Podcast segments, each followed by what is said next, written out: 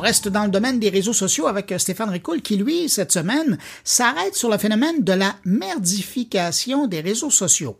Je laisse vous expliquer la chose.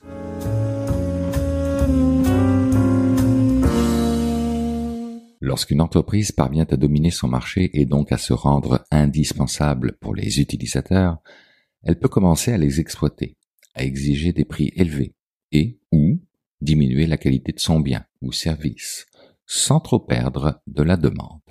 C'est ce qu'on appelle la théorie du monopole. C'est pas moi qui l'exprime ainsi, mais Paul Belleflamme, professeur d'économie spécialisé au niveau de l'innovation et du numérique, dans un article publié dans le magazine Pour l'écho.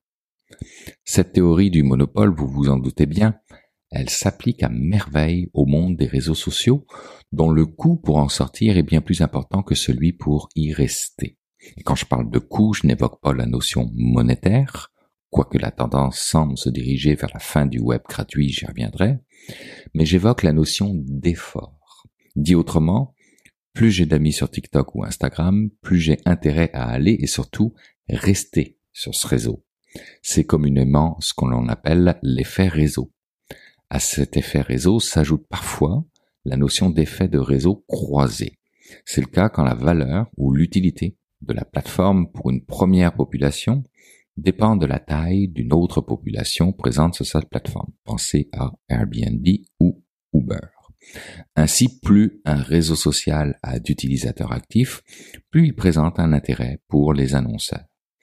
Une plateforme doit donc conserver un intérêt pour toutes ses parties.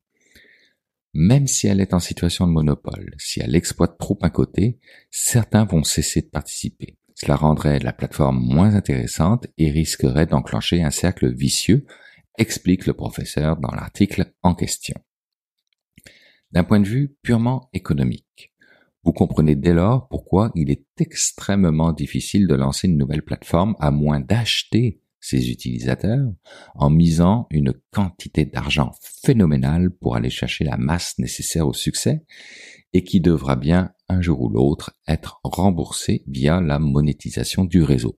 Ou encore, simplement de dire que les followers de Instagram deviennent automatiquement les followers de Thread. Très fort ce marque. Ce qui pousse le journaliste et blogueur Cory Doctorow à parler de merdification des réseaux sociaux. Une traduction libre de ma part, puisque lui utilise le terme de « enshittification ». Sa logique est la suivante. Premièrement, les réseaux sociaux sont bons pour leurs utilisateurs, puis ils abusent de leurs utilisateurs pour améliorer les choses pour leurs clients professionnels. Enfin, ils abusent de ces clients commerciaux pour récupérer toute la valeur pour eux-mêmes. Ensuite, ils meurent.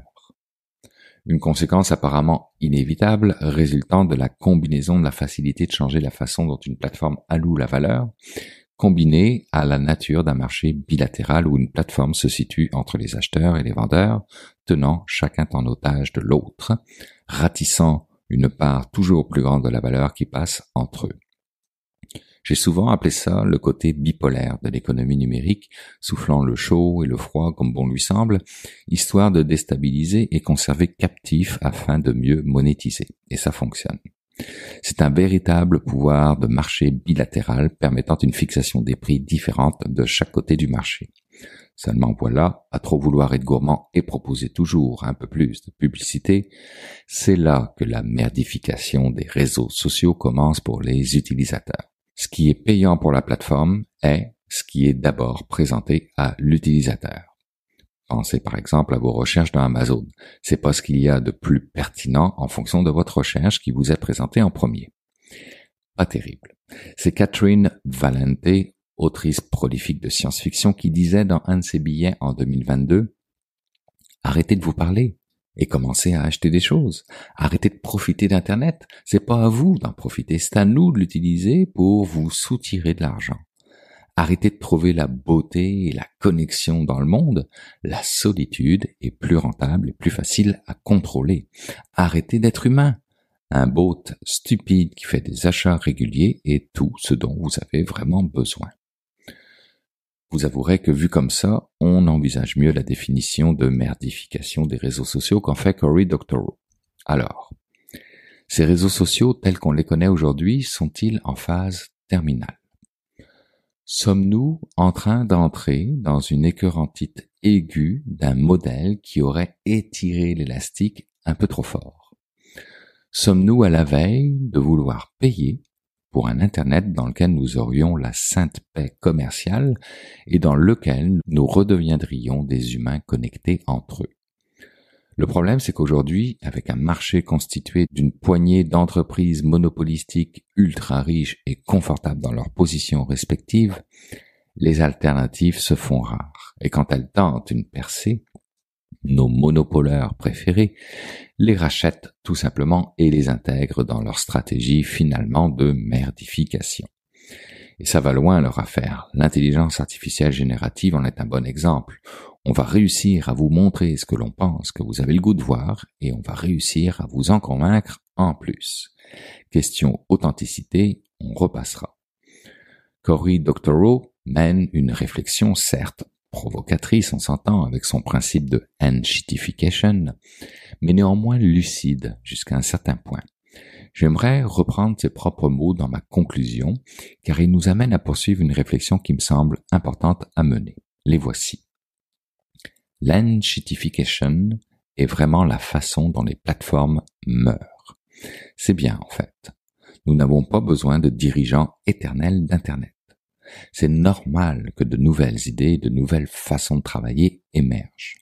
L'accent des législateurs et des décideurs ne devrait pas être de préserver la sédance crépusculaire des plateformes mourantes. Notre politique devrait plutôt se concentrer sur la minimisation des coûts pour les utilisateurs lorsque ces entreprises atteignent leur date d'expiration.